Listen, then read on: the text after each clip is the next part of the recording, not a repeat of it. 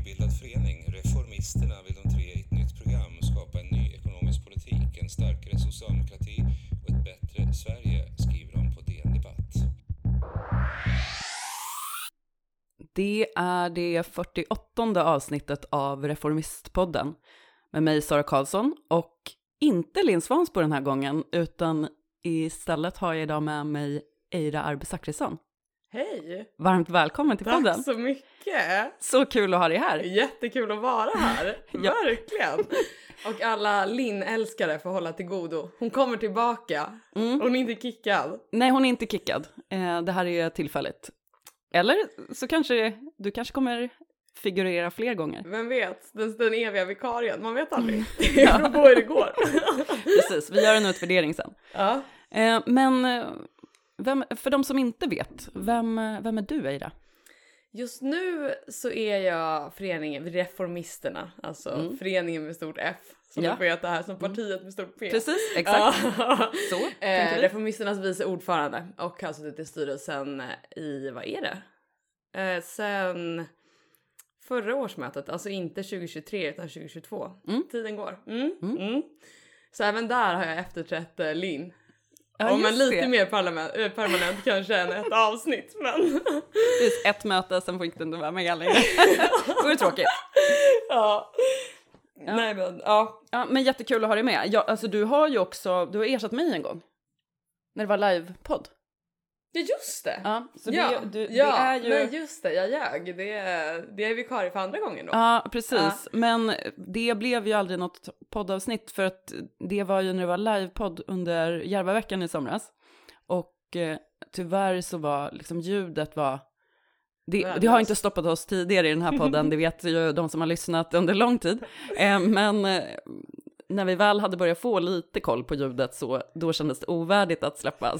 Det finns en lägsta nivå även på Reformistpodden.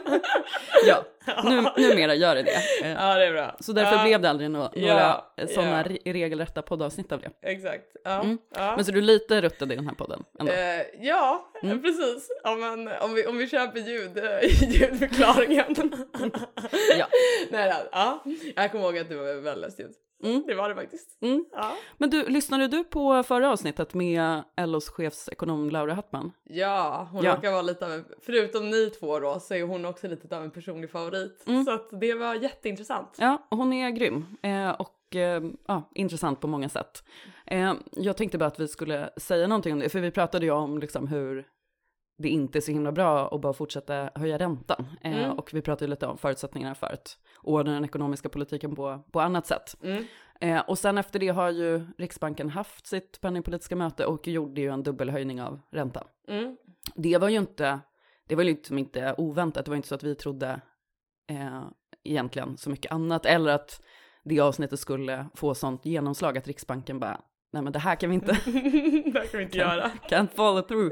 Ja. Eh, men, men det är ändå eh, trist. Det är det. Det är verkligen trist. Det är trist.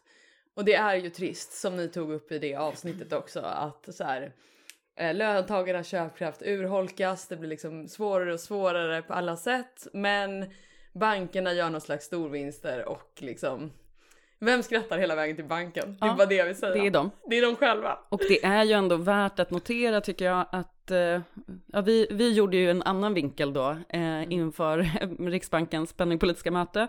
Men eh, många liksom, mm, nyhetsredaktioner valde ju att intervjua bankekonomer. Mm. Eh, som liksom de enda typ som fick kommentera inför vad Riksbanken borde göra.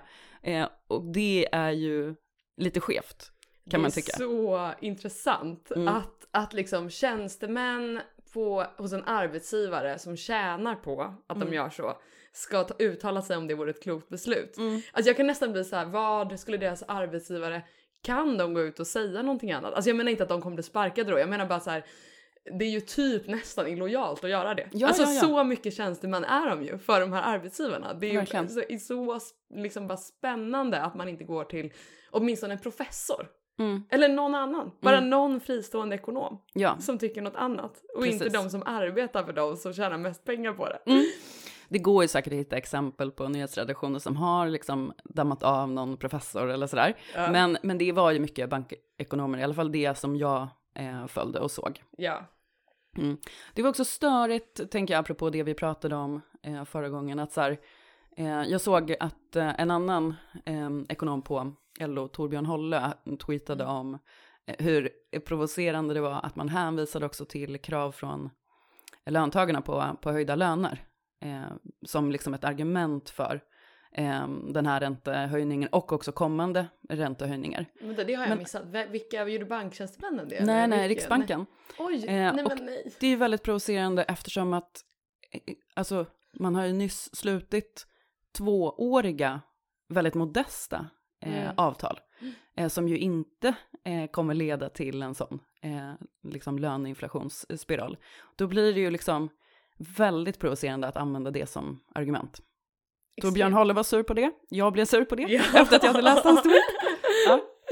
Ja, nej men det är ju, eh, det är ju, det är ju verkligen vad det är och det här blir sån trött gammal spaning men att så här, att det stora lasset för samhällsutvecklingen alltid ska läggas på de som har det svårast att Mm. ta sig dit. Alltså att det inte, inte de här jätte, okej det finns ju några som skulle kunna hålla tillbaka till exempel sina räntevinster, det är Mm. bankerna. Mm. Men det finns inga bindande regler för det, de gör vad de vill. Mm. Eh, och alla andra då som kanske typ kräver en ganska modest, eller väldigt modest löneökning Mm. i, under två års tid för att liksom inte komma in i en löne, eh, inflations, vad heter det, löneprisspiral. Eh, Mm.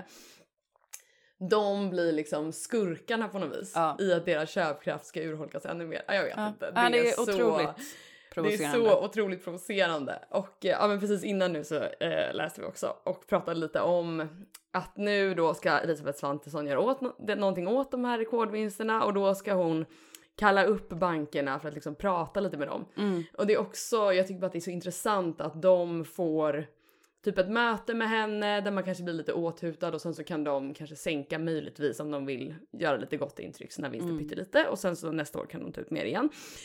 Men att liksom den totala avsaknaden av konkret politik Mm. för att leda dit. Att det är, andra personer ska ha konkret politik men de ska ha ett litet möte med henne och så ska hon säga vad hon tycker och så ska hon hoppas att de fortfarande kan vän, vara vänner men att de ska vara lite schyssta typ. Ja, Och få lite god PR kanske. ja. Om de gör så.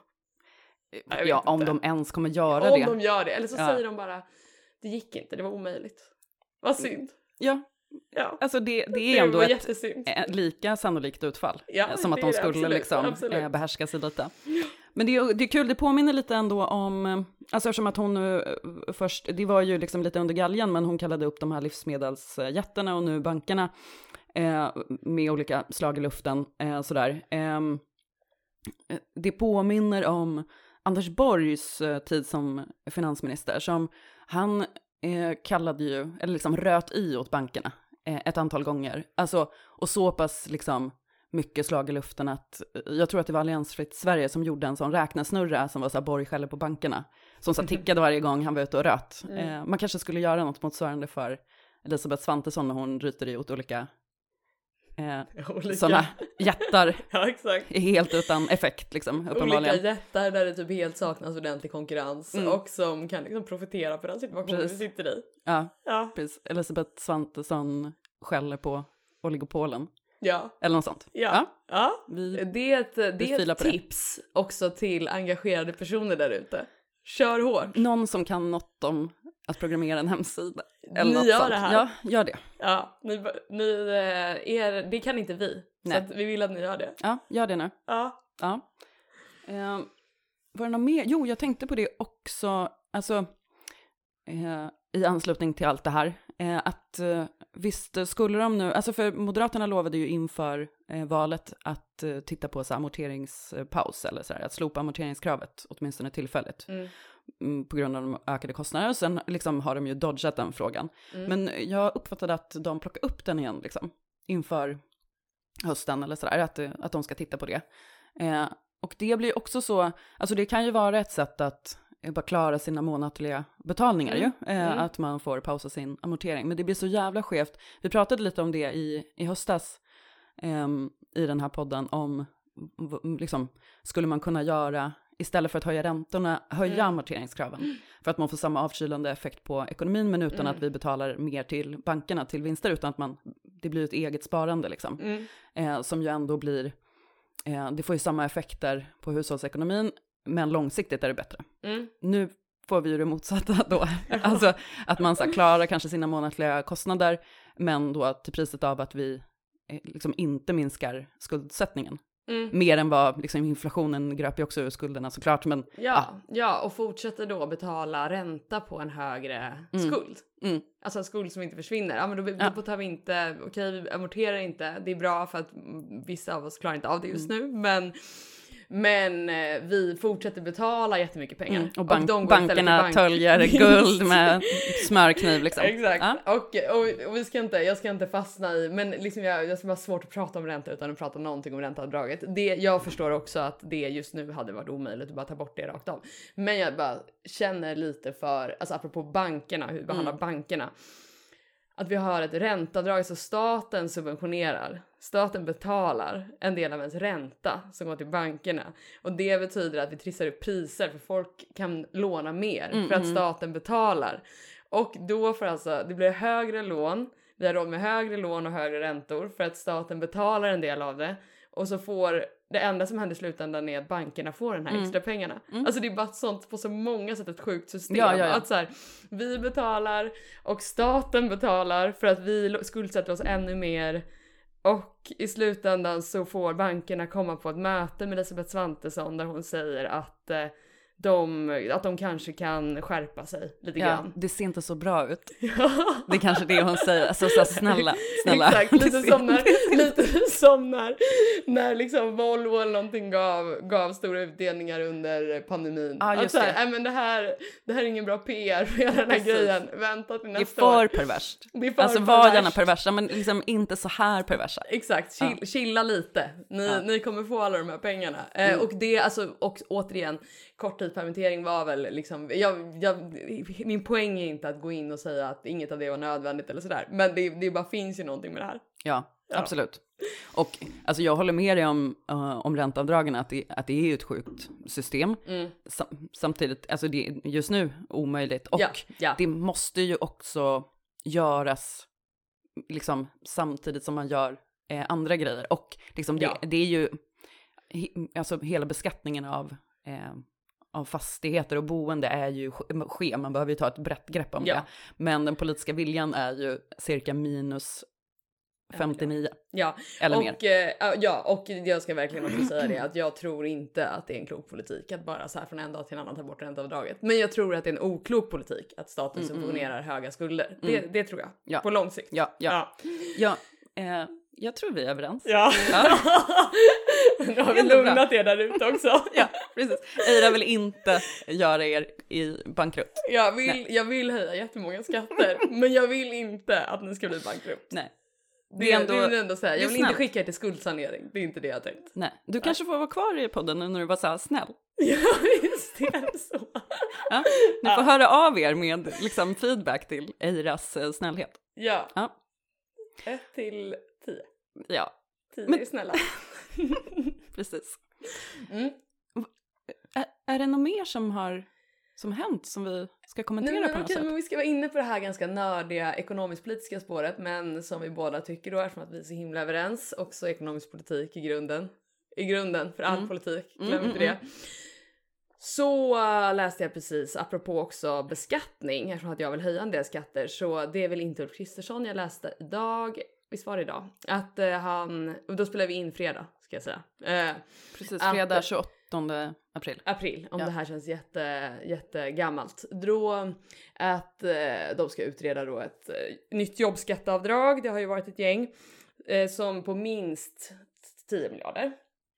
Och jag vet inte, jag blir bara så matt i tider när väl, vi alla vet ju det här, men när välfärden liksom håller på och liksom Mm. sprängas. Eller vad ska man säga? Alltså det är ju kris. Skolorna Ja, ja, ja. går ut med larm, eh, liksom larm om att vi kommer behöva ta bort lärare. Mm. Eh, barnmorskorna har liksom ingen lunchrast. Mm. Det försvinner personal, de kommer inte komma tillbaka. Alltså det är också kortsiktigt. Om vi skär ner personal nu, vilket vi redan gör jättemycket, så får man ju, även om vi skulle lägga till massa pengar sen, Mm. så är det ju ett långsiktigt problem. Alltså det är bara ett sånt problem att det är så stora nedskärningar i välfärden. Och jag menar inte att det här jobbskatteavdraget, alltså 10 miljoner jobbskatteavdrag, det är ingen naturlag Miljarder. som säger att det ska bli 10 miljarder till välfärden mm, som ska bort.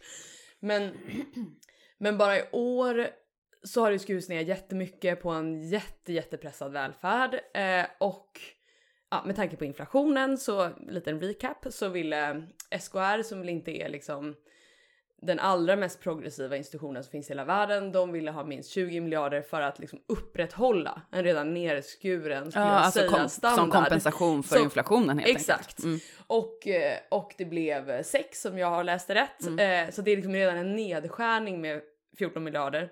Och i det här läget så ska vi alltså få ännu mindre pengar till statskassan. Om jag känner högern rätt Mm. Så kommer det hamna på, det är undersköterskorna som kommer betala det priset. Ja, ja, absolut. Det, alltså det här är ju inte heller bara sossegnäll ska man säga, utan även typ eh, det moderata regionrådet i Skåne, alltså Hans Sonesson, eh, har Ja. ju också gått ut och krävt eh, mera kompensation från staten eh, Ja. för inflationen. Alltså det är, in, det är inte bara sossespinn. Nej, nej men exakt, bara säga det. Att, och liksom det finns, det finns intäkter, det, eller man kan betala saker med skatt, man kan betala det med lån, eller man kan betala med nedskärningar. Eller då betalar man inte utan man skär ju bara ner. Och så här, vi bara sänker och sänker skatten, vi vägrar låna några pengar. Nej men då är det nedskärningar som gäller. Och vi får väl se om det blir på liksom järnvägen, det, det sker ju redan också. eller, eller på välfärden och antagligen på alltihopa samtidigt. Jag vet inte. Och så är det också någonting, jag måste bara lägga, av, lägga in det i min måste bara lägga av. jobbskatte- Jag måste bara lägga om inte den här av. kursen.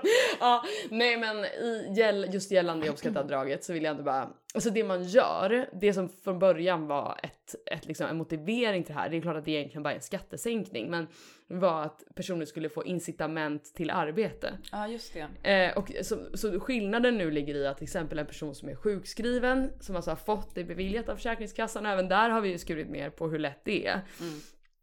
De ska alltså ha högre skatt än de som arbetar för att de då ska se incitament till att bli friska antar jag. För att då får de det här otroliga skatteavdraget. Alltså det är bara sånt. Jag blir bara så matt på sån, eh, på sån argumentation. Mm. Är man sjuk är man väl sjuk och det som kommer göra skillnad är inte att man någon gång vid skattedeklarationen får en klumpsumma i ett avdrag. Nej, nej, Det är nej. ju en skattesänkning Ja. bara, ja, helt ja, enkelt. Ja, absolut, Ja. absolut.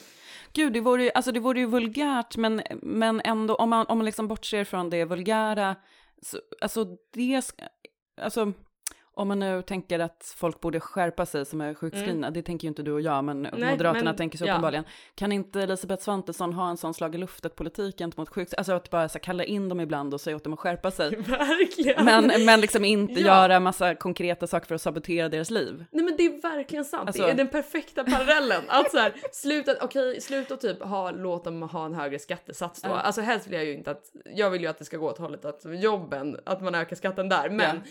med det sagt då, istället för att liksom urgröpa deras möjligheter och utförsäkra dem och hela den grejen, så säg bara, alltså stormöte. Tänk Ja. ett stormöte när de pratar moral kanske. Ja, bara, Hur man är en liksom- god samhällsmedborgare. Och så säger man lite värdeord om så här äh, kämpa glöd.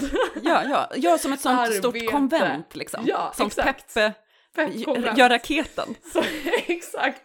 Som en stor sån privat, som jag tänker mig att de här privata arbetsförmedlarna är när man Ja, lägger ut det. Att man kanske får liksom man får liksom så här, tro på dig själv, kolla i spegeln och tro på dig själv eh, istället för att då skapa jobb, Ja. vilket man också kan göra. Man hyr in så här Mia. Törnblom och sådana Ja! självhjälpspersoner. liksom. Ja, Ja. exakt. Vad ska vi med investeringar full sysselsättning till?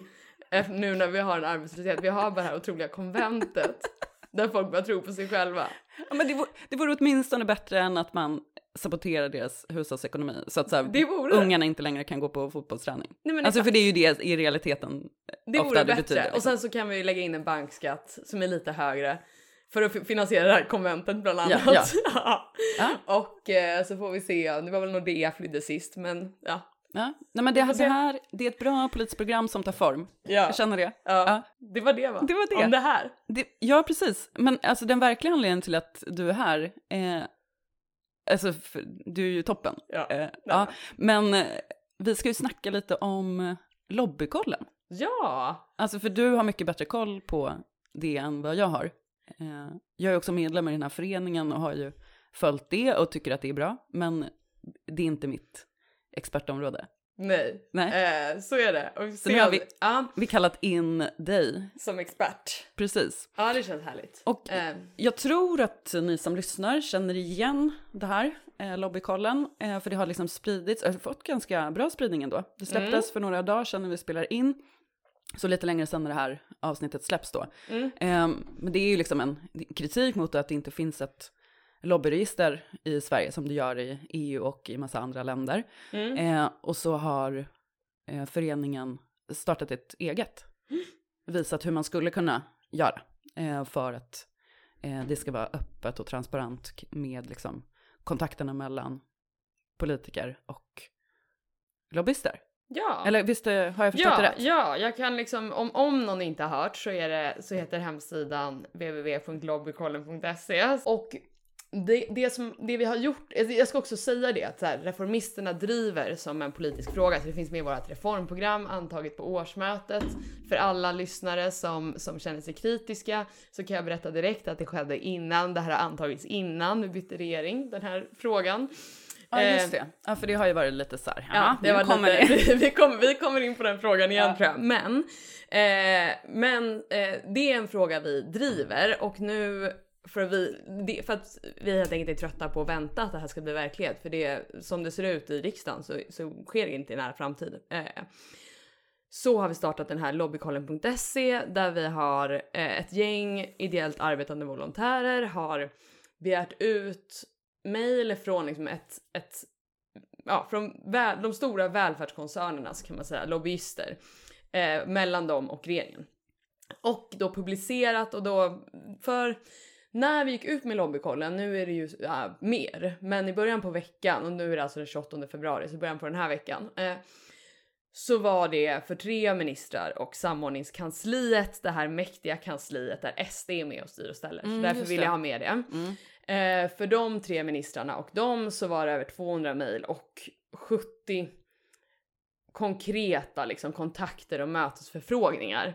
Och det de här ideellt engagerade eh, personerna har gjort i föreningen, ett gäng medlemmar, är att koda in de här mötena på hemsidan så att de finns att se Ja, typ i kalenderform. i kalenderform. Ja. Det är Så ser man, så ska Lotta Edholm, som jag kallar friskoleministern, Ja. eh, hon ska eh, träffa till exempel valfrihetens vänner, säger vi. De Mm. finns med bland de här.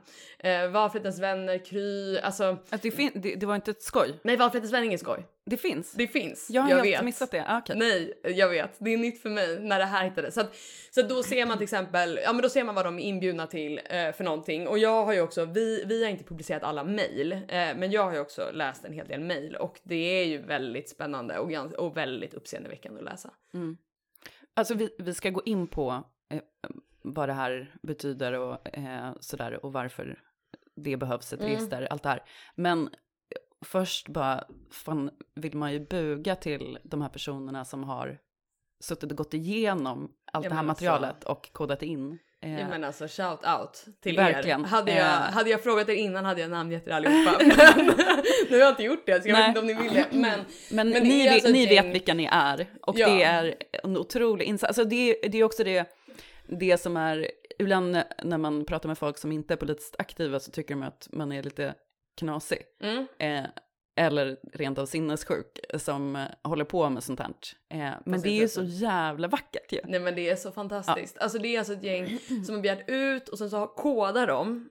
Och exakt hur det här går till, det är ju folk som, vissa som kan koda då som vi har. Ja. Och jag har bara satt ett excelblad som jag har fått, så jag skulle få se för att se hur det går till. Ja. Och jag förstod inte mycket av det men jag fick väldigt stränga order om att inte röra någonting i det. Mm. För då förstör jag allt. Så Precis, det stängde inte jag ner och har aldrig det. öppnat igen.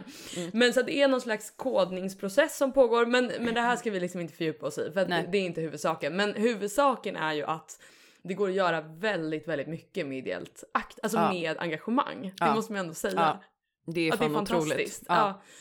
Att liksom vi kan skapa en jordbävning i regeringskansliet med bara ett gäng ideellt engagerade medlemmar. Ja, det är fan häftigt. Ja. Ja, ville, bara, ville bara ha det sagt liksom. ja.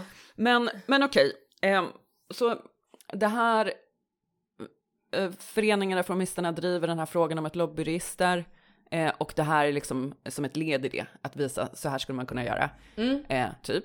Eh, men varför? Varför? Alltså om man inte vet varför. Ja, nej men alltså varför? Om vi börjar med till exempel då frågan om vinster i välfärden. Jag tar den som liksom, eller ja, välfärd, marknadisering av välfärd. Jag tar det som ett avstamp så kan vi Det är ändå ett liksom bra gå in. exempel.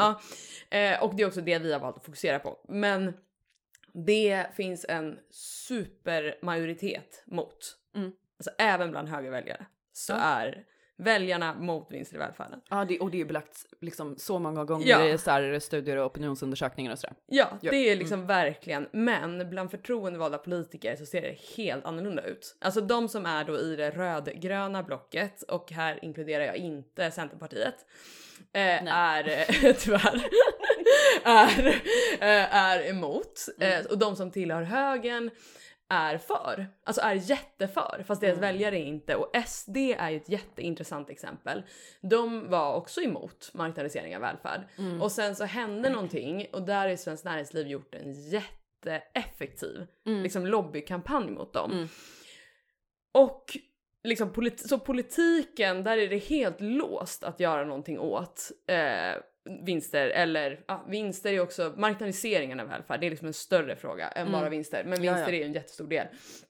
Eh, men så, så här, hur kommer det här sig? Och jag menar, ibland kan det komma sig att liksom, politiker vet massa saker som inte andra vet och så här. Men här finns det också en stor, omfattande, lo- alltså, långsiktig, komplex lobbying. Alltså välfärds koncernerna, välfärdsföretagen har omfattande och aktivt påverkansarbete och det har vi kunnat se här. Och med den här liksom utvikningen, det är också för att visa varför just de här är viktiga. Eh, att så här, jag tror att ska vi göra någonting åt marknadsering av välfärd på riktigt, då måste vi ha en plan för lobbyismen. Mm. Alltså utan det så, så ser det tyvärr svårt ut. Mm. Eh, men det gäller ju även på andra ställen att, att vi har en, det blir en ojämlik politik för att vissa stora bolag, i det här fallet inom välfärden, har, alltså för dem är lobbyism en investering. Alltså med lobbyism så kan de göra jättestora vinster och då bjuder de ut politiker på olika grejer, de har liksom olika seminarium, de blir kompisar. Det är jättemycket informella saker som händer som inte väl, väljare vet om. Och att så här, registrera det här och synliggöra det, det tar ju inte direkt bort vinsterna i välfärden till exempel, Nej. eller marknadisering av välfärden. Men det skapar ändå en, en transparens och ett möjlighet till demokratiskt utkrävande som inte finns. Alltså nu, och det är också så här, jag säger att det här är väldigt omfattande, det är väldigt omfattande, vi har kunnat se att det är väldigt omfattande, men hur omfattande? Det är ingen som vet. Nej. Och vad hände innan något förslag kom in? Det är ingen som vet. Det går Mm. liksom inte att veta någonting eh, om det här. Så det är en jätteviktig demokratifråga så ska vi få verklig demokrati. Det är en jätteviktig i slutändan jämlikhetsfråga Mm. över politiken. Och så så det, det finns jättemycket värden som gör att det är jätteviktigt och slutmålet är ju liksom en fungerande demokrati. Mm. Skulle man vilja säga. Där inte storbolag och liksom vinstdrivande aktörer har ett stort övertag Mm, som är hemligt för oss. Det sätter ju lite um, den här en person, en röst-principen ur spel när man kan köpa sig inflytande på det sättet. Mm. Alltså på det sättet är det ju en viktig demokratifråga. Ju. Det är verkligen det. Och, och jag måste också säga det så här, för det är det ju många som undrar att vi har ju till exempel inte med Kommunal eh, i registret. Alltså de är inget vinst, de är ingen välfärdskoncern, det är ett fackförbund. Och då så kan ju liksom en ja, men vän av ordning tycka att så här, ja men typiskt sossarna, ni är, ni är jättebra kompisar med LO och Kommunal och sen så tycker ni bara att de andra är dumma, men de lobbar emot. Men det är, det är en jättestor skillnad på aktörer och aktörer. Alltså kommunal för kommunal kan inte göra miljardvinster på ett politiskt beslut. Alltså de, de lobbar ju och, och kommer fortsätta lobba såklart. Alltså lobbying i bemärkelsen kanske träff, bjuda in eh, regeringen och prata om att vi borde ha en karensdag. Mm. Äh, inte ha en karensdag. Ta bort karensdagen. Det är någon annan som sköter karensdagens lobbying. Men ni fattar, alltså i bemärkelsen försöka påverka, det är klart de också gör det. Och det i sig, alltså ett demokratiskt utbyte är inte någonting vi är emot, men men det, är, det finns starka skäl att göra skillnad på aktörer och aktörer för att de här, an, de här till exempel välfärdskoncernen eller sådana bolag i övrigt kan ju lägga jätte tycker ju att det är värt och vill och gör, lägger extremt mycket pengar på att investera i politiska mm. beslut som gynnar dem själva. Mm. Alltså ökad vinst, ökade marknadsandelar. Det är ja, det det handlar ja, om. såklart. Ja, alltså det är ju såklart Alltså om en eh, näringslivsorganisation lägger mycket pengar på det, då är det ju för att de tjänar på det. Ja. Alltså det, det, de gör inte det för kul eller för att så här, det är ju liksom stenhårt att driva sina medlemmars ekonomiska intressen. Exakt. Eller ja, det egna såklart. bolagets ja, exakt, ekonomiska intressen. Exakt, ja. alltså så här, verkligen. Och, och eh, på ett sätt så här, arbetsgivarorganisationer är det klart att de också måste få göra det. Mm. Så att vis. Alltså de organiserar sig och de gör det och så här. Men men den här men påverkan är ojämlik. Och det blir mm. ännu värre av att det är helt otransparent så att det liksom bara händer. Det bara händer konstiga saker och sen så fattar vi inte vad stoppklossen är eller varför blir ingenting? Varför, varför fortsätter vi sälja ut saker? Varför fortsätter vi eh, sänka skatterna och göra en skev fördelning av skolpengen för de här aktörerna? Varför kan Kry göra jättestora vinster på mm. något konstigt upplägg och omvar liksom, ah, mm, mm. och sådär. Ja, för det är väl ändå viktigt att säga att eh, förslaget är ju inte att man ska förbjuda den typen av eh, kontakter, utan bara att man ska möjliggöra granskning av dem. Ja, precis. Eh, så att det är öppet för, för folk att se ja. eh, hur liksom, kommunikationen ser ut mellan eh, politiska representanter och eh, den här typen av aktörer. Ja, precis. Alltså exakt. För det, det, blir, det är klart att det är klart att politiker, det är jätteviktigt att de får träffa folk typ i en bransch. Mm. Alltså det gäller ju både arbetstagare och arbetsgivare. De, de, de, kan inte leva i en isolerad bubbla och liksom bara Nej, fatta alltså det var ju genuint destruktivt att inte ha dialog med, med liksom olika aktörer. Mm. Men, men kritiken mot det här vi har fått är liksom att det skulle hämma på något vis mötena. Och jag har jättesvårt att förstå den kritiken för att om man inte skäms över någonting, varför skulle det då hämma det? Mm. Alltså och tanken är ju inte att det ska bli en jättestor administrativ börda. Alltså tanken är ju bara att det ska synas när jag träffar en viss aktör. Mm. Och vad, vad är det som hämmar så mycket om, om jag är beredd att visa det? Alltså mm. om jag är beredd att säga att jag går på lunch med Svenskt Näringsliv eller med Kommunal, nu, nu kommer det samma exempel. Men, mm.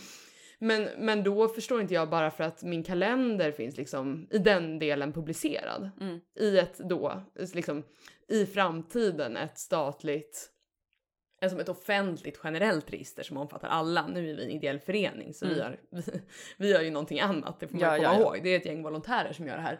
Men i ett riktigt register eh, så kan jag inte se vad det är som är så himla kontroversiellt. Nej, men å andra sidan om man tänker exemplet då med Kommunal som ju såklart också lobbar mm. gentemot mm. politiker.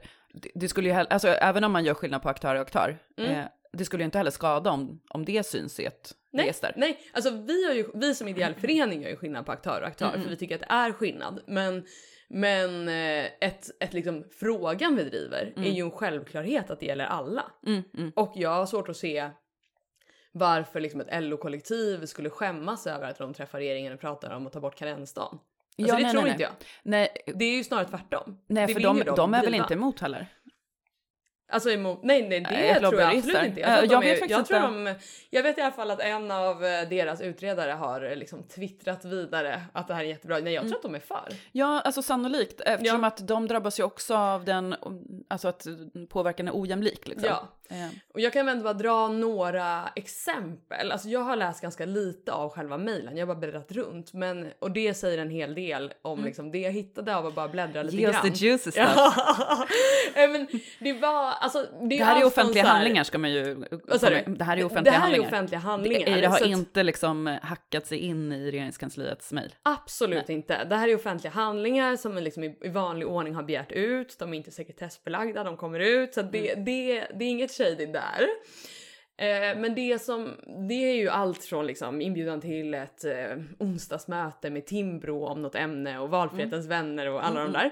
Det, det är sånt, men det är också eh, Svenskt Näringsliv som bjuder eh, till exempel då Lotta Edholms ja, jag vet inte vem som, om, om personen bjuder, det, det vill jag inte säga. Jag ska inte sprida något liksom mut. eh, Ja, det, det, det har jag ingen belägg för. Men de ska i alla fall gå på lunch på citat något trevligt uteställe som blir tak då. Det är trevligt, Ja, takställe. det är ett trevligt ställe. Ja, exakt. Ja, i Stockholm. Och prata om Svenskt Näringslivs förväntningar på en statlig utredning. Mm. Och så framgår det liksom lite senare i mejlkonversationen att det är dåligt, och det här är det bästa triggerordet för folk som älskar vinst, dåligt ur konkurrenshänseende. Ja. Att, eh, att privata aktörer inom yrkesutbildningen måste betala moms. Mm. Så det vill man bli av med för att liksom öka konkurrensen eller Mm. slash sin egen vinst. Det är alltid ett bra omskrivningsord. Ja, ja, Eh, ja. men, men liksom så att, så att då ses de där och sen så pratar de om det till exempel. Och jag menar det får man väl göra men det Mm. vore väl bra om man visste det och, vad, och bara förstår varför den här konstiga momsen kanske tas bort om ett Mm. tag.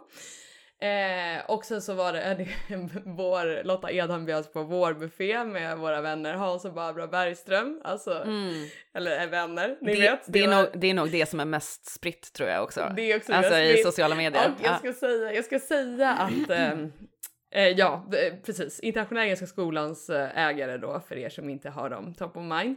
Eh, även om det DN-reportaget har många top of mind som skedde för ett tag sedan. ja. det hade genomslag ändå. Det får man ändå säga. Men de... Eh, och så här, vi har inga belägg för och jag tänker inte ens spekulera i det. Alltså, det finns ju en jättestor chans- att Lotta Edholm inte gick på det här. Det har jag ingen aning om för att det Mm. vet vi inte. Ja. Men det är ju i sig är ju inte ett argument mot vårt lobbyregisterprojekt utan det är ju ett argument för ett riktigt lobbyregister. Mm, mm. Alltså då hade vi vetat det. Som Mm. Lotta Edholm vill säga att hon inte gick dit. Vilket hon vill för hennes statssekreterare twittrade Ah, att hon inte, hon inte kunde hjälpa vilka hon fick eh, inbjudningar från och att hon inte hade gått. Okej. Ja men, men absolut, så det, det jag har ingen anledning att tro att eh, personen ljuger. Så säger vi att hon inte gick. Mm. Men utan ett bindande lobbyregister så går det inte att veta det. Mm. Men med ett bindande lobbyregister så hade det ju gått att veta det. Ja, just det.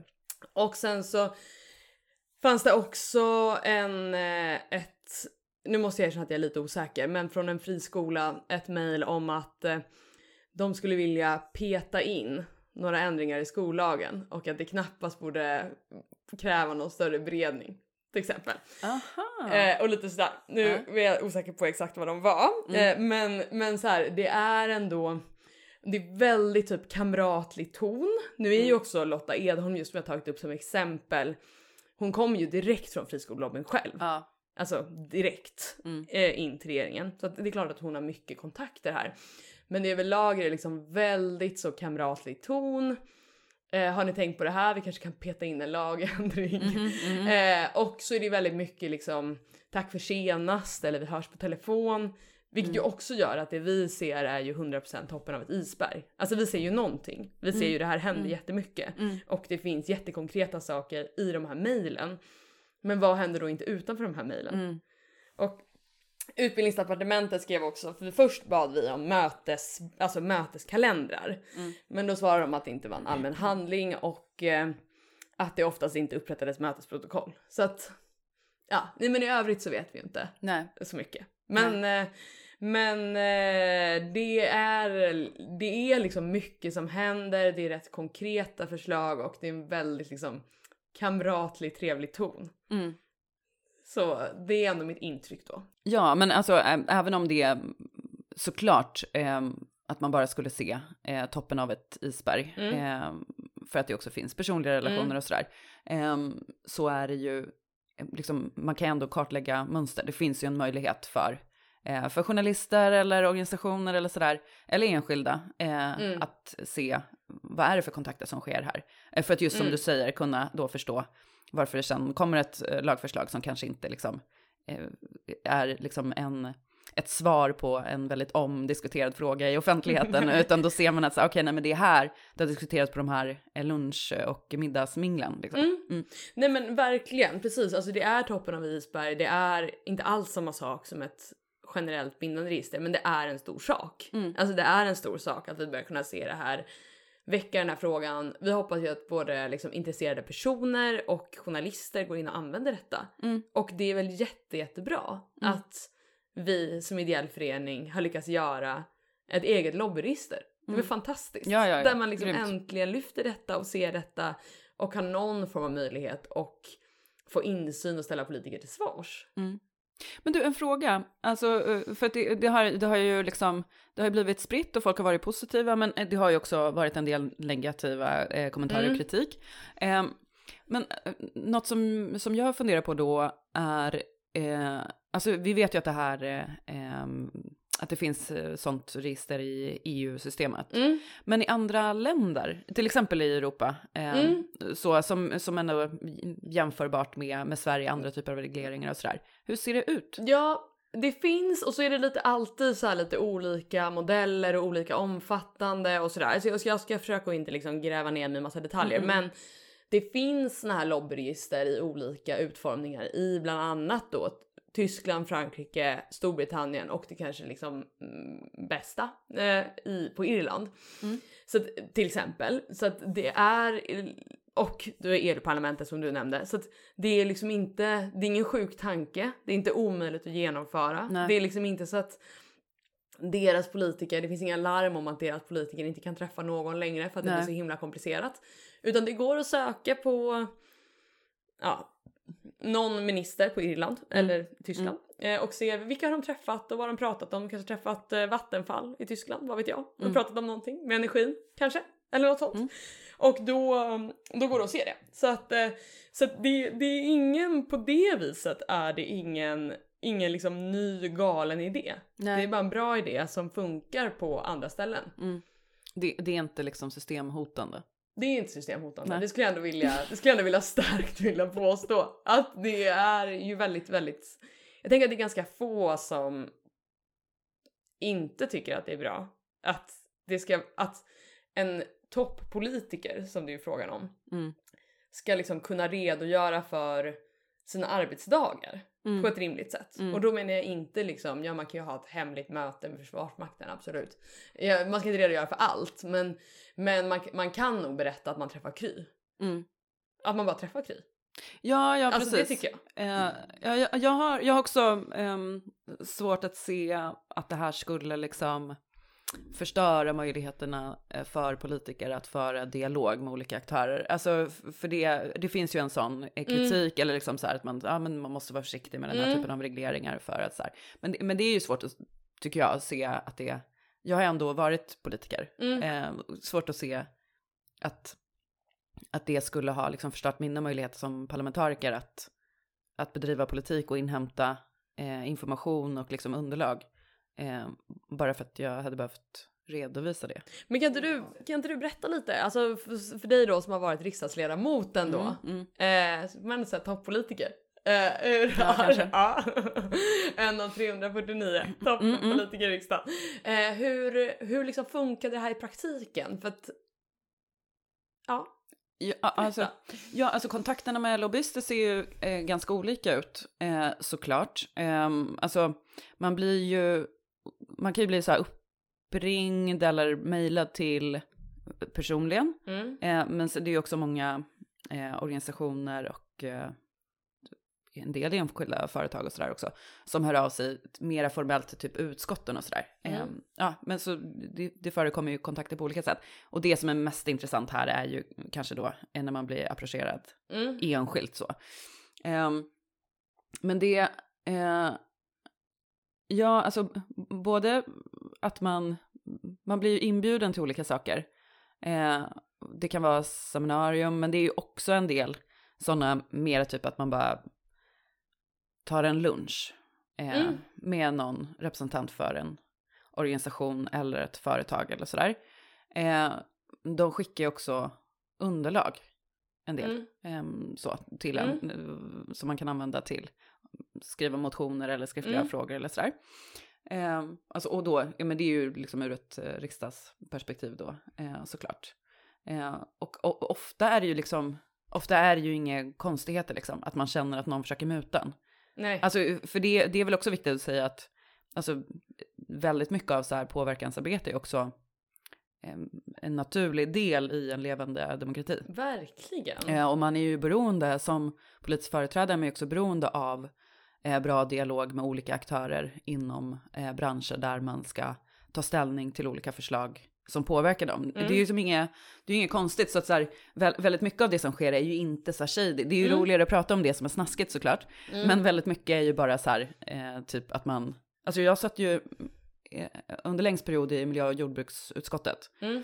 Eh, och då blev man ju så här bjuden till eh, skogsägarförening, alltså det Mm. finns ju så här, eh, Södra Skogsägarna, typ, Mm. att komma och titta på, på skogar eh, och så beskrev de problem med kanske eh, vilt, eh, viltskador på, på Mm. träden. Eh, Sådana saker. Mm. Eh, man blir också kanske bjuden till eh, Jägarförbundets Östermalma.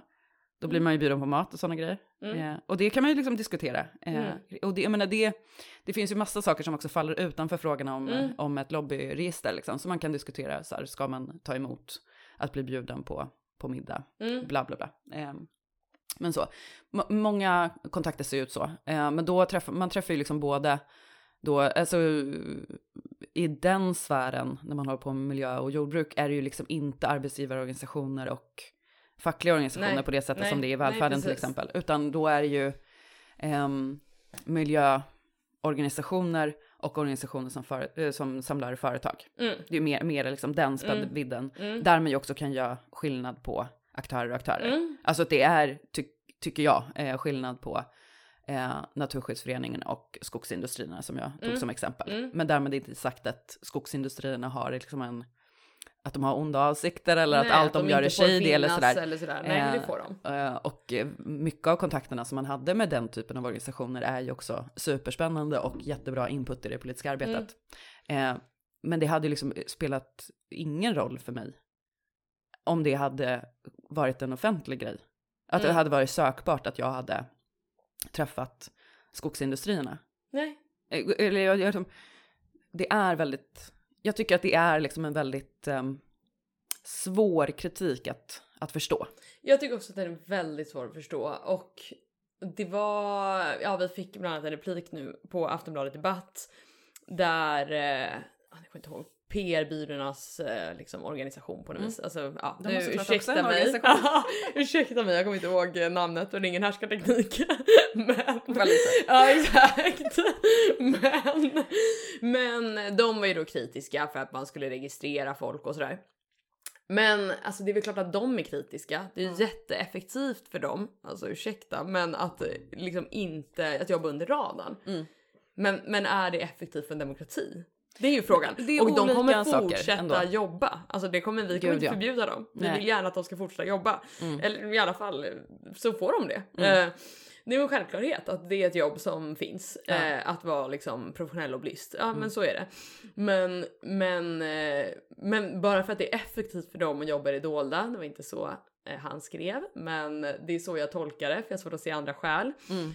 Så, så betyder inte det att det är en demokratisk princip vi i hela Sverige bör upprätthålla. Nej. Lite apropå vinster i välfärden. Mm, Bara för att Kry tjänar på det Mm. så kanske inte vi måste tillåta det. Mm. Vi kanske bara kan strunta i att tillåta det Ja, verkligen.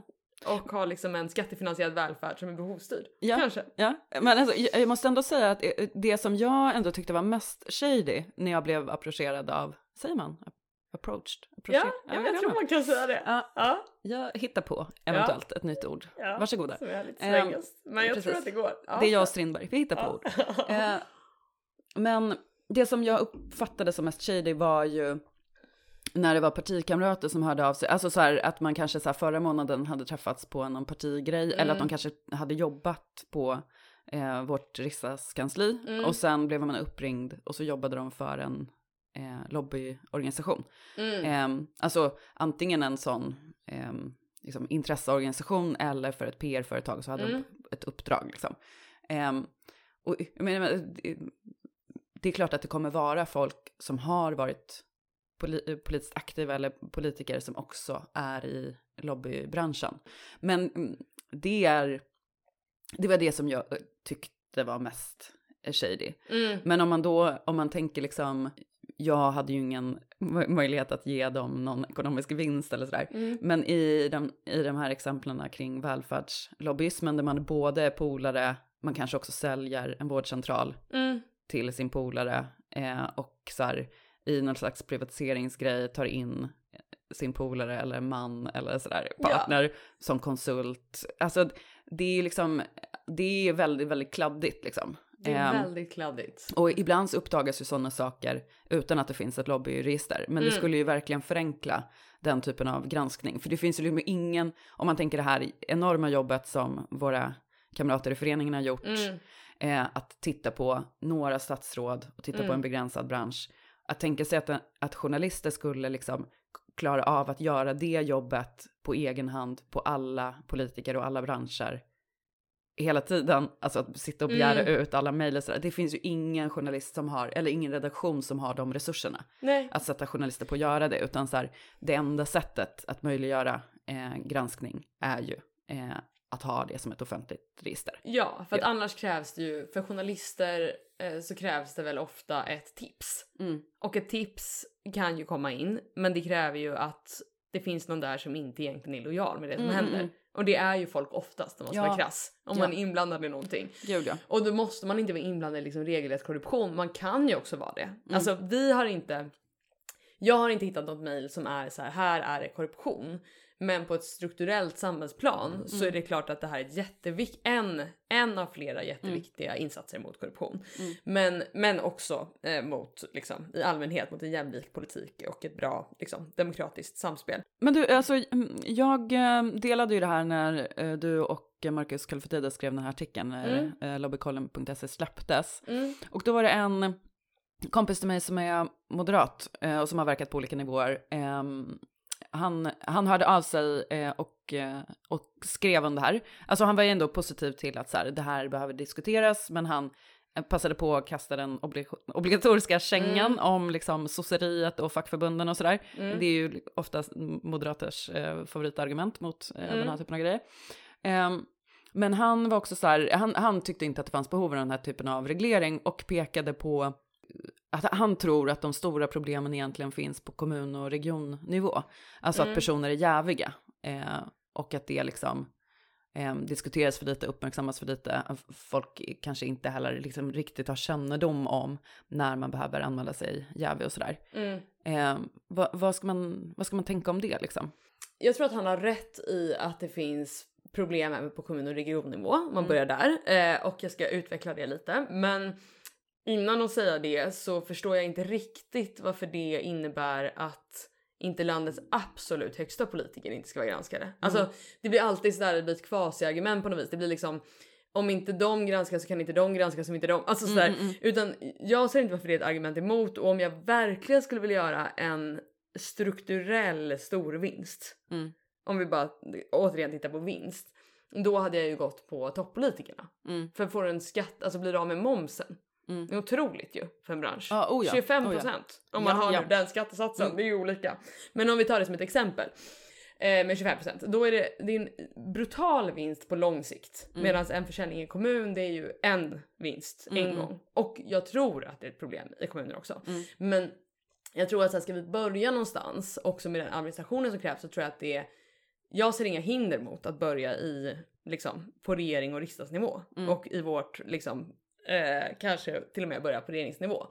Men med det sagt så är ju alla ni som lyssnar kanske inte är bosatta i Region Stockholm, men det, det är vi Mm. som sitter här. Ja. Jag och Sara. Och jag menar, Region Stockholm, det återknyter ju också lite till mitt, eller det, vi båda pratat om, om demokrati. Alltså min eh, sambo, nu, nu eh, citerar jag honom, men att Region Stockholm innan valet i alla fall i år har ju fått en att tro att liksom demokrati typ inte finns. Och då Mm. menar inte jag, nu klagar jag också på väljarna och det är så jävla osympatiskt att göra det, ursäkta. Ja. Men, men att så här, alltså eller ja, jag ska inte gå med överord. Eh, den påverkan från den privata sektorn har ju varit så uppenbar och Mm, klar mm. i region, i region Stockholm. Alltså det är ju Mm. en, det är liksom ett marknadsexperiment. Eh, och bara titta på Karolinska och Mm. Boston Consulting Group gjorde där. Mm, och att det är mm. alltså ett av världens, alltså att det är världens absolut dyraste byggen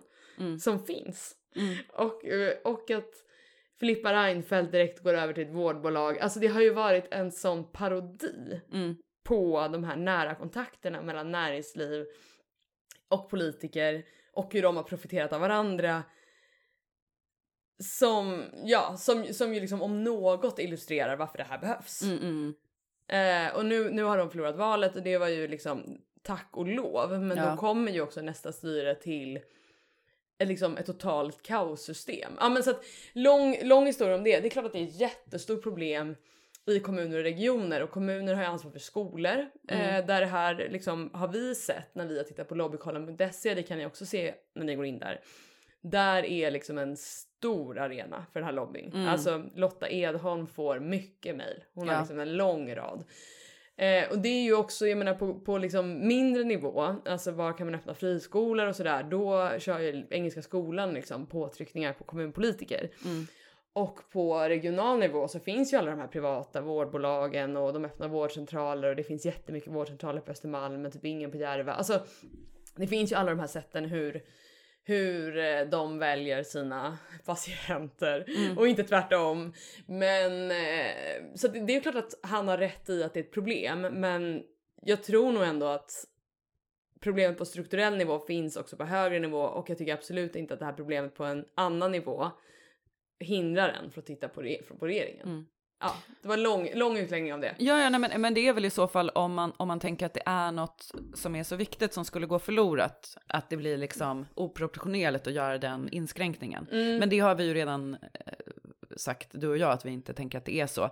Eh, och jag vet inte, jag, jag får väl, jag har liksom inte svarat än, men jag får gå in i någon slags diskussion med honom för att Mm. ta reda på mer vad han tänker skulle faktiskt gå förlorat, för jag antar att det är, att det är liksom så. Ja, Eh, Han tänker, och han, han skrev också att han tänker att statsråd redan är så hårt bevakade att, att det liksom Mm. inte, det finns inte så mycket utrymme eh, för eh, shady grejer. Det, det tror inte jag. Eh, de är hårt bevakade eh, på vissa sätt.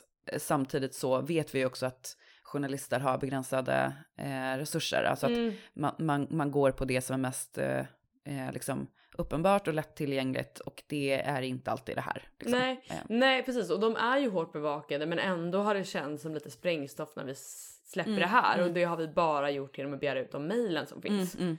Och då, då tänker jag lite hur hårt bevakade är de? Alltså hur mycket vet folk vad de pratar med eh, valfrihetens vänner om? Mm. Nej men inte särskilt mycket.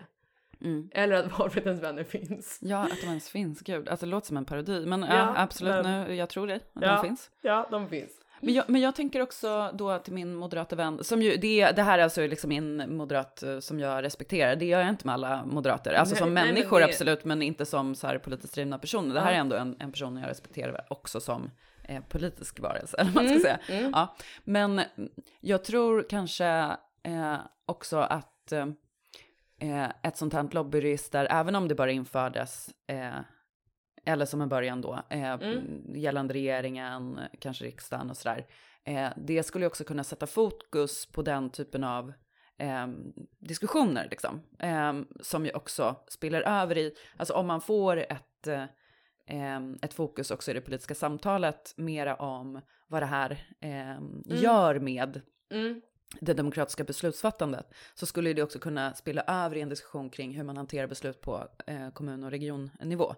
Eh, alltså att Absolut. det, det, det, liksom, det skulle ju också, även om man tänker då att så här, men det är antagligen ett större problem på kommun och regionnivå. Eh, Jag Mm. vet inte, det är ju svårt att, att veta, men det är ju lätt att se att det finns problem även där Mm. såklart.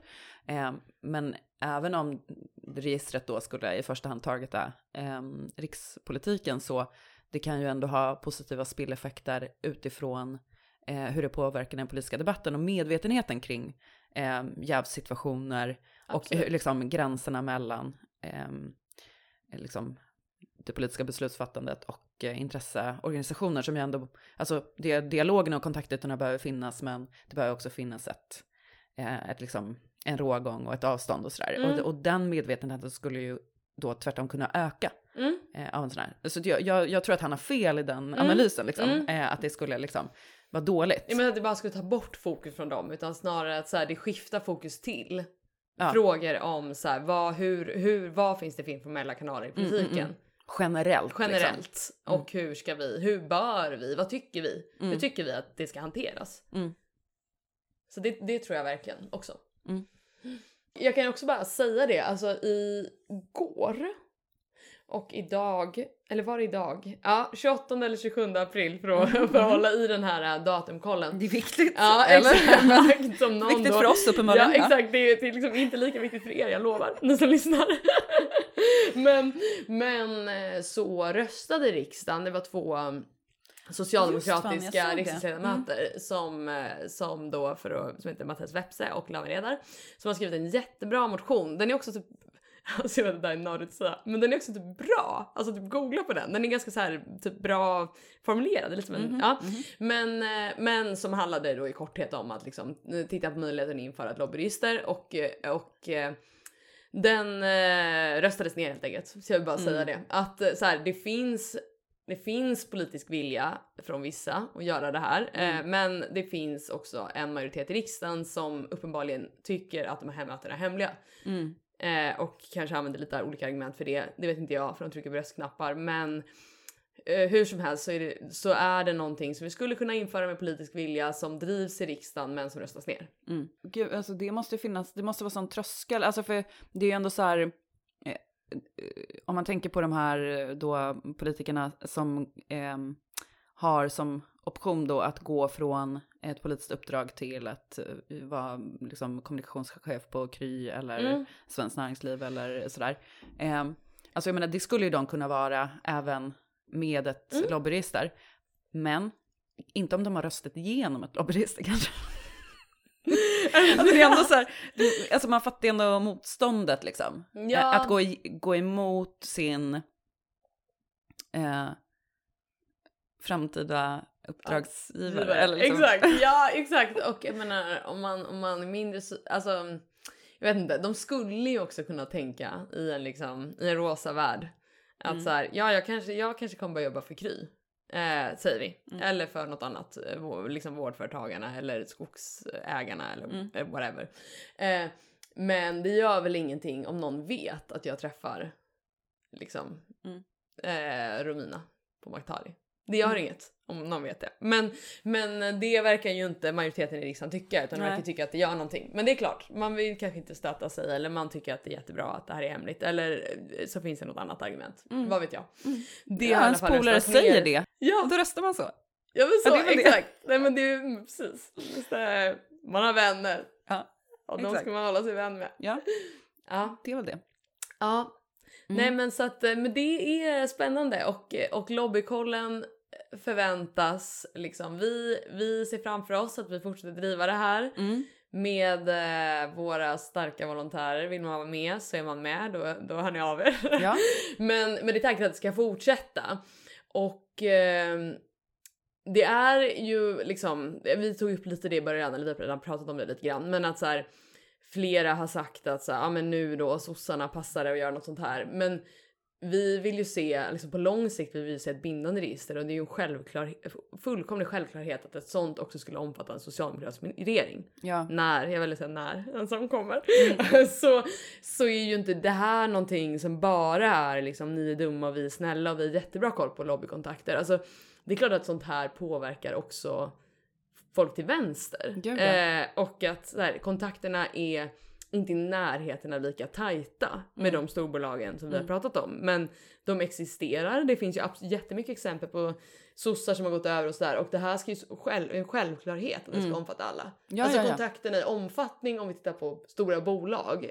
De är annorlunda Mm. mellan höger och vänster. Men, men alla ska absolut omfattas. Och sen så tror jag att blir det en socialdemokratisk regering så, så behöver vi, hoppas ju vi att, att den regeringen, eh, då när vi äntligen har en annan riksdagsmajoritet, inför ett sånt här register. Ja. Men om det inte skulle ske, vilket jag tror och hoppas att det inte blir så, eh, alltså att det blir en dubbel negation, men jag tror också Ja. att de inför det. Ja. då, då tror jag dock att någon annan kanske, och det här säger jag bara för att, eh, ja, att det är lite på det här för på nu passar det. Att jag tror bara överlag att, att man kanske inte ska granska sig själv. Alltså apropå om reformisterna ska fortsätta driva det. Nej, alltså jag tror bara överlag, kommer- alltså jag tycker inte att det är en rimlig kritik mot att jag tycker att i en demokrati så, så ska man inte granska sig själv. Och jag, jag granskar gärna sossar men jag menar bara så att jag tror att därför är det också bra med bindande lobbyregister. Ja, ja, det ja, måste absolut. alltid finnas en bra Exakt, så vi opposition. kommer, ju, vi kommer ju fortsätta driva frågan om ett eh, bindande lobbyregister oavsett vem som sitter i Absolut. regeringen. Men vi alltså det blir också lite kletigt så. Alltså Men- jag tycker det låter lite spontant kletigt när vi Men- får den kritiken att så här, ja visst liksom, men vadå? Det är väl ändå mer demokratiskt att man granskar, alltså Ja, verkligen. vi ska ju också bli granskade, men är oss själva alltid den bästa granskaren? Nej, och det finns ju folk till höger som skulle verkligen behöva en mera vettig sysselsättning. Jag tänker till exempel på Rebecca Weidmo Well. Alltså, hon, hon skulle väl behöva något sånt här bra att göra. Men ja, Alltså om det var en... skulle hon göra det så här bra? Nej, men alltså hon kan ju bara kopiera modellen. Ja, Alltså, det kan hon. Ja. Det kan hon. Ja. Liksom, begär ut handlingar för guds Ja. skull. ja, precis. Gör något kör, vettigt. Ja. kör. Gör en Mm. ordentlig liksom. Inga personangrepp. Vanlig, vanlig, hederlig, vanlig, hederlig, eh, vanlig, hederlig politik. Ja. Okej, men jag, det är fan dags att avrunda det här. ja. Ja. ehm, ja men fan vad grymt Eira att du ville gästa podden. Eh, och vi ska ju utvärdera eh, det här och se om du kommer tillbaka. Ja, Det tror jag. jag ser fram emot Ja. eh, utlåtandet. Ja. Nej men det var jävligt kul. Eh, kul att du gästar podden och är bra att få bena lite i det här med lobbyregister. Superkul. Mm. Innan vi avslutar ska vi också bara eh, kasta oss över till Turkiet. Eh, för det är val där den 14 maj. Eh, det ser ut eh, som att eh, Erdogan kan förlora.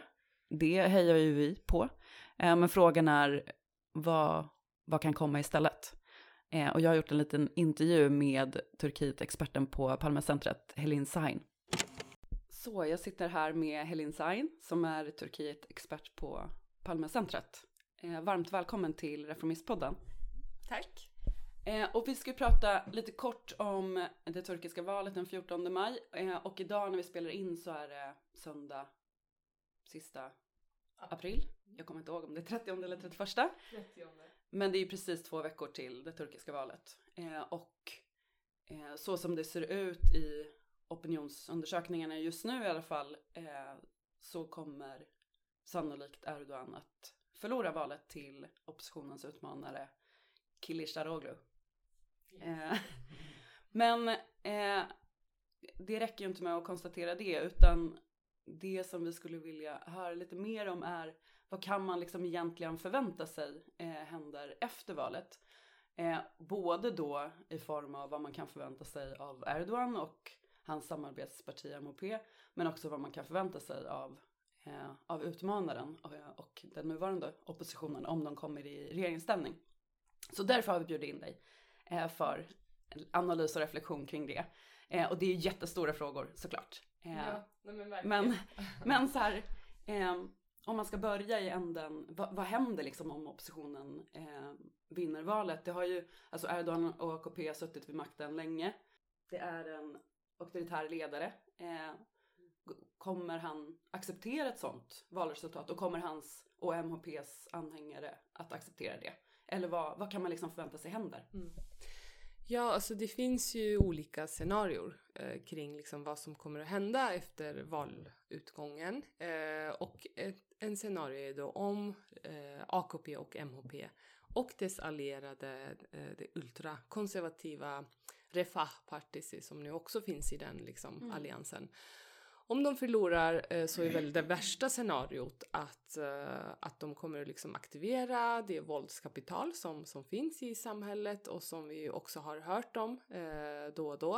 Eh, vi såg ju det under till exempel kuppförsöket 2016 där många liksom, vanliga civila medborgare då eh, som det såg ut som tog sig ut på gatorna och också faktiskt eh, ja, men, brutalt, använde brutalt våld och dödade och torterade de soldater liksom som, eh, som eh, var ute på till exempel eh, den här bron. Gud, jag tappade namnet på bron nu. Bos, jag har på, ingen- ingen ja, aning. du Men kan- folk beväpnade sig ju. under Ja men precis. Under de liksom... Jättemycket och det, det fanns liksom en, en viss debatt i alla fall i, i en viss krets eller så här, en rädsla för att eh, privata personer beväpnar sig och, eh, och hur, hur kommer det att användas liksom senare. Så det är väl det värsta scenariot att, att det blir att, ett kaos eh, liksom i landet. Eh, och just för att då AKP framförallt eh, inte accepterar valutgången Mm. om de förlorar. Och det andra scenariot är väl att eh, det som vi såg under lokalvalet 2019, att AKP och MHP då tillsammans överklagar valresultatet beroende på hur mycket skillnad det finns mellan eh, Mm. de olika blocken. I lokalvalet i 2019 så bestod skillnaden av ungefär 17 000 röster. Eh, CHP eh, var i ledning då eh, med stöd av HDP, det prokurdiska HDP. Just det. Och CHP är ju, det, det är liksom Huvudoppositionspartiet. precis. Eh, och, eh, Och de hade en det väldigt... traditionella socialdemokratiska. Ja men partiet. precis, statsbildande liksom. Ja. Det är ju Atatürks gamla Mm. eh, parti. Mm. Kemalistiskt brukar det också kallas. Eh, och balanserar mellan både sekulär progressiva röster och mer liksom nationalkonservativa Mm. röster. Det är inte riktigt ett socialdemokratiskt parti som går att jämföra med, med det svenska. eh, Nej. Men, Men de kallar sig- innehåller ändå eh, den typen av eh, idé. Precis. också. Mm. Ja, och de kallar sig själva också för ett socialdemokratiskt Mm, parti. De är dessutom då systerpartier till det svenska socialdemokratiska partiet tillsammans med det prokurdiska HDP. Yes. Eh, ja men precis, det andra um, alternativet är då att AKP och MHP överklagar valresultatet eh, och återigen då har vi exemplet från Istanbul eh, lokalvalen då de överklagade valresultatet och det blev en andra omgång, alltså en omval. Mm. Eh, men vid omval så var, ökade skillnaden till ungefär en miljon röster istället. Alltså då, då fick verkligen CHP en, en Mm. väldigt övervägande liksom, ehm, majoritet, vilket då AKP inte kunde liksom, säga någonting mot, Mm. så att säga. Så det är väl typ det bästa alternativet tror jag som skulle kunna hända. Eh, och och så här, också att man använder de demokratiska institutionerna för att liksom, kräva sin rätt om man tycker att valet har att att det har liksom, eh, finns anledning att, att säga att det har varit valfusk. Mm. Ehm, så. Ehm, ja, men sen så oppositionen då, eh, som leds av uh, huvudoppositionspartiet CHP eh, och fem andra partier, mer liksom konservativa. Det är ett är utbrytarparti från MHP till exempel, eh, I-parti eh, kallar de, eh, heter de. Eh, sen har vi liksom andra små utbrytarpartier från eh, AKP. Mm. Ehm, och ett eh, islamkonservativt parti också då. Mm. Ehm, och just det, men det de har gjort, alltså de har ju redan ehm, tidigt, tidigt på året 2023 gått ut ja, med liksom en gemensam valplattform där de har liksom drivit ett antal frågor som att man ska eh, liksom se över och avskaffa statens tvångsförvaltning av en del kommuner. Mhm. Eh, staten, alltså med AKP i ledningen då, tvångsförvaltade väldigt många HDP-kommuner, alltså Mm, eh, kommuner där HDP hade fått borgmästarskapet men Mm. då där staten gick in och tvångsförvaltade Mm. och utsåg eh, liksom själv en, en borgmästare till flera eh, av HDP-kommuner och några CHP-kommuner drabbades också. Så det är en grej som då oppositionen har lovat så att säga. Eh, och eh, att, de har också sagt att det turkiska parlamentsspärren som är på 10% är liksom orimligt högt, vilket också stämmer. Jag tror att det är en av världens eh, högsta parlamentsspärrar. Eh, och de har lovat att sänka det till eh, 3 Ehm, och också så här, de har liksom eh, lovat också att decentralisera makten då, eh, som under Erdogans presidentskap har centrerats kring presidentämbetet. Mm. Eh, man vill ju gå tillbaka till liksom eh, full parlamentarism eller vad man ska säga. Nu är det Mm. liksom semiparlamentarism som gäller då, där väldigt, alltså allt ifrån till utnämningar till att ta fram en strategi för romers inkludering i samhället. Allting har liksom koncentrerats hos presidenten. Mm. Och det har ju också diskuterats då tidigare att ja, men, förvaltningen funkar inte. Det blir otroligt trögt. Han måste hantera tusentals eh, liksom, beslut, alltså presidenten Ja, dagligen. just det. det blir inte bara odemokratiskt utan också ineffektivt. Ineffektivt, Ja. precis. Väldigt mycket. Jag minns till exempel ett möte som jag hade i Ankara 2019 med en, eh, en byråkrat inom AKP som verkligen så bekräftade att men man sitter bara och väntar på ett okej okay från presidenten Mm. i alla möjliga frågor. Stort som smått liksom. Eh, och det gör också att det blir väldigt trögt. Mm. Och man vågar inte ta egna beslut inom byråkratin. Mm. Och sen så har man ju också då, alltså i den här efter kuppförsöket så rensades ju ja, gulenister då Ja. från eh, byråkratin. Alltså hundratusentals människor blev ju av med jobbet och man menar att liksom själva kompetensen fanns eh, hos, hos den skaran som rensades ut. Mm. Så att man har ju också tappat en väldigt stor kompetens i Mm. den utrensningen så att säga. Mm, just det.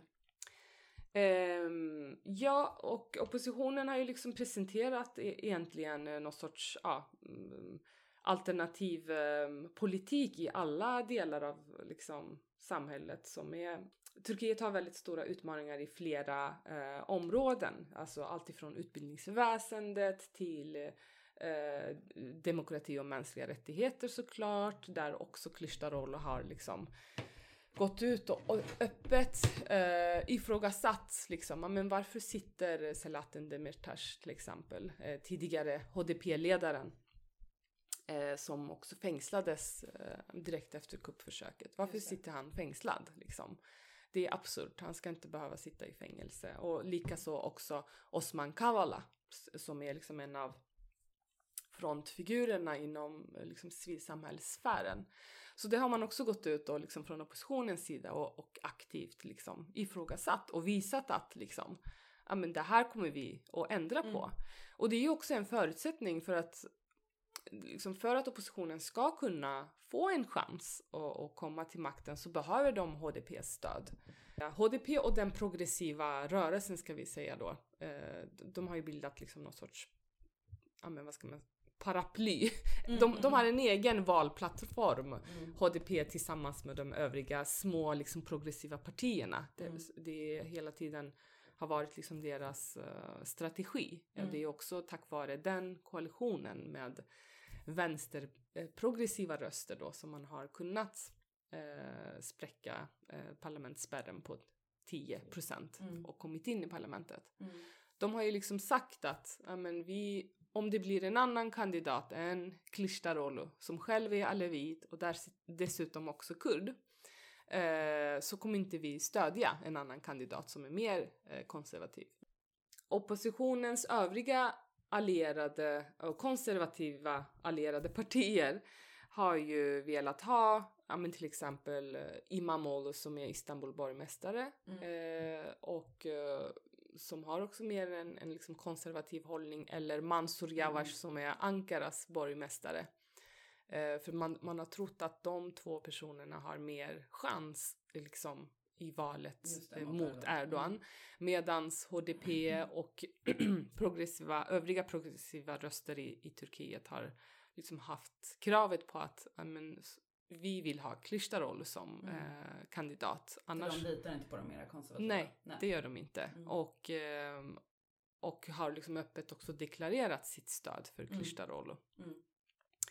Eh, så ja, så det, liksom, det man kan säga är att oppositionen eh, har ju inte varit mer enad eh, någonsin än de är nu. Mm. Och eh, också har liksom skapat ett väldigt stort hopp bland i alla fall ja, Mm. eh, oppositionen och de progressiva rösterna i, i Turkiet. Ja, men och man kan ju fatta, alltså efter ett så långt regeringsinnehav för AKP och Erdogan, att, att man enas i att, av, liksom, eh, att avsätta honom, eller att liksom vinna över honom. Eh, och en del av de här demokratifrågorna som du pekar ut kring eh, liksom hur man har koncentrerat, eller hur Erdogan har koncentrerat makt kring sig själv och sådär. Eh, men sen när man väl vinner valet, om det nu blir så, vilket det ser ut som, eh, så då måste man ju också börja driva en massa egen politik och då är det ju ändå en ganska brokig skara partier. Dels själva koalitionen eh, kring CHP, eh, men eftersom de också är beroende av stöd från HDP och den progressiva alliansen. Vad är liksom, vad är liksom förutsättningarna att få ihop en, en, en politik som så här, tar sig an då eh, de här breda frågorna, du pratar om utbildningsväsendet, Eh, det är ju liksom också så, Turkiet är inte heller opåverkat av inflationen som liksom finns eh, i hela liksom, världsekonomin. Eh, och som ju också verkar vara en av faktorerna som, som kan göra att det tippar över till Mm. oppositionens fördel. Alltså liksom, finns det förutsättningar att, att driva liksom en, en vettig progressiv politik för eh, Kilicdaroglu? Eller Mm. liksom kommer han, finns det en risk att han blir bakbunden och att så här, det folkliga missnöjet bara så här, fortsätter späs på? Mm. Ja men absolut, visst är det, då blir det, det nästa utmaning liksom Mm. att kunna, eh, som du säger, en väldigt bråkig eh, opposition, att kunna enas kring väldigt viktiga frågor. Å andra sidan så har liksom, det vi har sett särskilt sen kuppförsöket då är att väldigt liksom breda kretsar har påverkats av en väldigt extrem eh, Mm. politik Mm. liksom av eh, AKP i Mm. allians med MHP. Så det är inte bara kurder eller bara eh, vad heter det, progressiva Mm. och liksom även nationalistiska och övriga konservativa grupper. Ja, men Gülenrörelsen såklart har ju påverkats väldigt Mm. Ja. eh, stort. Eh, I och med att det är väldigt liksom stora, breda kretsar som har påverkats så tror jag ändå att, att det är förutsättningar för att Mm. kunna enas om någon sorts normalisering. Det är Mm. också det som jag till exempel pratat med en ehm, ehm, CHP-nära tankesmedja som, som säger att ja, men fokus kommer att vara normaliseringsprocess i Mm. princip i alla delar av de här väldigt brännande frågorna vad gäller demokrati och rättigheter, mänskliga rättigheter, ekonomi, utbildning, eh, internationella relationer. Alltså allting har ju blivit så onormalt nu, så extremt liksom. Mm. Alla relationer har ju skadats eh, Mm. under AKPs och MHPs tid. Så huvud, eh, liksom, syftet eller huvudfokuset är att normalisera liksom, Mm. dessa extrema, eh, vad ska man säga, politikutövningarna som har skett Mm. hittills. Just det, och det kan man då enas kring. Alltså att det blir lite så minsta gemensamma nämnare. Precis. Eh, så. Ja, sen har man ju liksom när man nu, nu då inför valet nu har gått ut med vissa gemensamma, eh, vad ska man säga, uttalanden så, så, så står man ju också bakom dem. Mm. Eh, alltså då har ju ändå Kılıçdaroğlu liksom sagt det väldigt, eh, vad ska man säga, ja, modiga inom citationstecken eller för oss självklara saker som Mm. att så här, ja men det finns eh, folk som sitter i fängelser utan någon anledning på grund av absurda anklagelser eller att ehm, minoriteters rättigheter till exempel. Han har ju tidigare varit väldigt eh, tyst kring sin bakgrund, att han, är, att, att han tillhör en icke-muslimsk eh, minoritet. just Ah, han är ju alevi och han är också kurd dessutom. Han har ju varit väldigt tyst kring det här eh, och inte liksom använt det som en, Mm. vad ska man säga, för att kunna fiska röster. Men också för att Erdogan väldigt flitigt har använt det här mot Kılıçdaroğlu. Erdogan Mm. har till exempel kunnat så här, i ett av sina, flera av sina tal typ sagt så här, men den där aleviten Kılıçdaroğlu till exempel. Eh, så han gick ut ganska nyligen då Kılıçdaroğlu med någon sorts så här, ja men typ ehm, kring minoriteters rättigheter och aleviters rättigheter och så. Så det, Mm. han gör mer och mer sådana så här väldigt, för oss självklara men för Turkiet ganska liksom, modiga uttalanden. Mm. Och oppositionen står bakom honom. Så det är ändå positivt. Men sen ska vi inte heller glömma att liksom, ja men det är flera av de partierna som till exempel utbrytarpartiet från MHP eh, som finns i liksom i oppositionsalliansen i parti.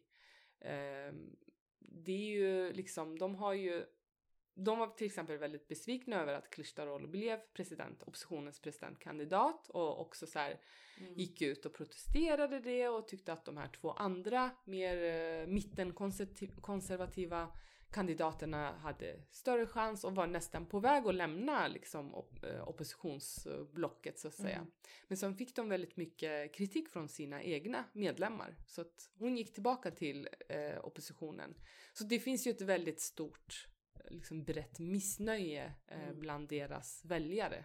Just det, det finns ett tryck på att byta ut Erdogan helt enkelt. Ja men precis, Mm. så är det ju. Jag såg en nyhet eh, häromdagen att, ehm, Alltså Erdogan har ju varit magsjuk, eh, men, så han har ju varit liksom lite, lite frånvarande. Men då när han var på väg tillbaka från sin magsjuka så presenterade han något förslag om att man ska skicka ut en astronaut.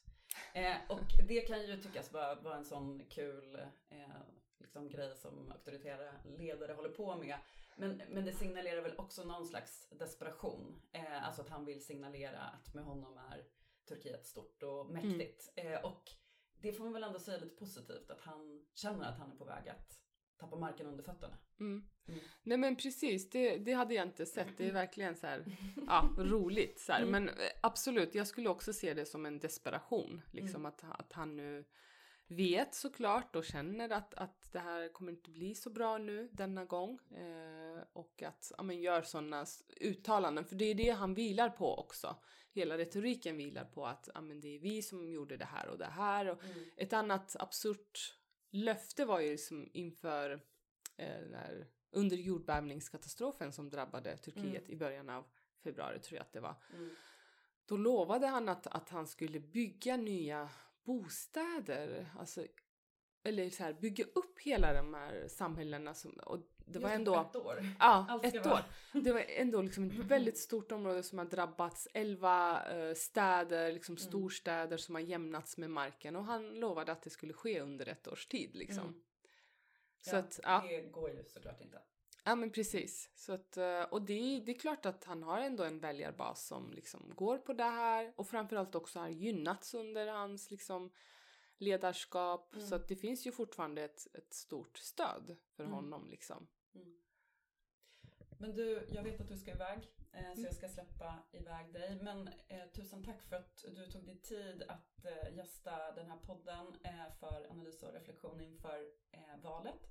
Vi kommer fortsätta följa hur det går och sannolikt återkomma till frågan om utvecklingen i Turkiet efter valet. Mm. Eh, och kanske inte då primärt det som eh, det pratas mest om, alltså NATO-processen, utan mm. vad som faktiskt händer i Turkiet och med de internationella relationerna bredare än bara mm. NATO-frågan. Mm. Ja. Det vore jättekul om du ville gästa oss igen då. Ja, jättegärna. Tack mm. för att du ville prata med mig. Mm. Tusen tack. Tack. Okej, det var allt för den här veckan eh, och det här avsnittet. Vi hörs igen. Puss och kram!